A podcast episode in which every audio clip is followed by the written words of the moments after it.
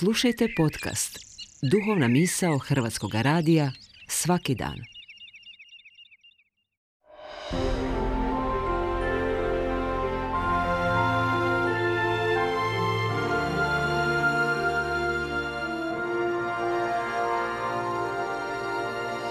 Duhovna misao. Urednica je Blaženka Jančić.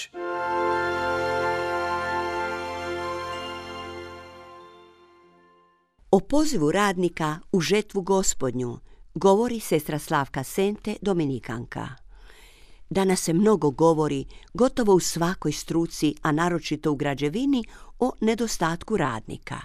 Pa jest to problem, no možda ne toliko o broju radnika, nego u stručnosti i vještini kojom se obavlja pojedini posao.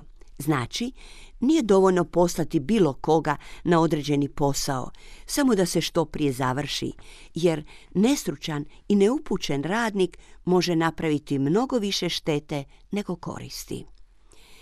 I u današnjem evanđelju, kojeg potpisuje evanđelist Matej, čujemo Isusov vapaj za radnicima, koje on naziva žeteocima, jer je žetva velika.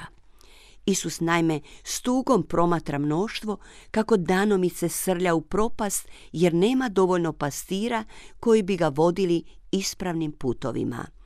Zato upućuje vapaj: molite gospodara žetve da pošalje radnike u žetvu svoju. O kakvom se ozbiljnom poslu radi vidimo i iz toga što Isus sam moli i poziva sve nas da molimo od gospodara žetve da on svojim duhom nadahnjuje one koji će prihvatiti i što revnije vršiti povjereno im poslanje. Drugim riječima, poslanici na njivi gospodnjoj moraju biti izmoljeni od samog gospodara, što će potvrditi Isus: ne izabraste vi mene, nego ja izabrah vas da idete i rod donosite. Važno je isticati ovu istinu u današnje vrijeme, kad u nekim zemljama prevladava mišljenje kako baš svi po svojoj volji mogu biti svećenici, odnosno radnici na Božjoj njivi. Izbor je međutim poslanika pridržan samome Bogu. Nadalje, kad je Isus izabrao dvanaestoricu za navjestitelje njegova kraljevstva, nije ih poslao da idu svojom snagom, ni mudroću, ni sposobnošću. Njihovo će poslanje biti uvjerljivo i učinkovito jedino ako snagom njegove muke, smrti i uskrsnuća bolesne liječe, gubave čiste, mrtve uskrisuju, zloduhe istjeruju. Božji su dakle poslanici pozvani u sva vremena, a osobito u današnje vrijeme, liječiti pojave koje obezvrijeđuju čovjekovo dostojanstvo, odnosno Božju sliku u čovjeku.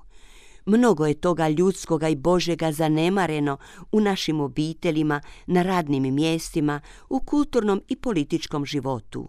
No, Kristovim navjestiteljima nije cilj nekoga pobijediti argumentima, nego svojim životom dokazati Božju prisutnost, ljubav i milosrđe prema svakome. A to će moći jedino ako budu u stalnom kontaktu s njim, ako u njegovo ime beskompromisno izgone nečiste duhove koji na razne načine obmanjuju ljude, prikazujući im nečisto čistim, lažno istinitim, čineći ih robovima brojnih zabluda.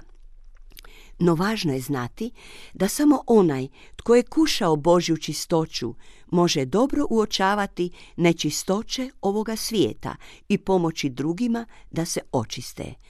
Drevna je mudrost da je samo onaj kadar voditi brigu o crkvi, o društvu, o obitelji, o bilo kojoj zajednici koji svoju kuću drži u redu.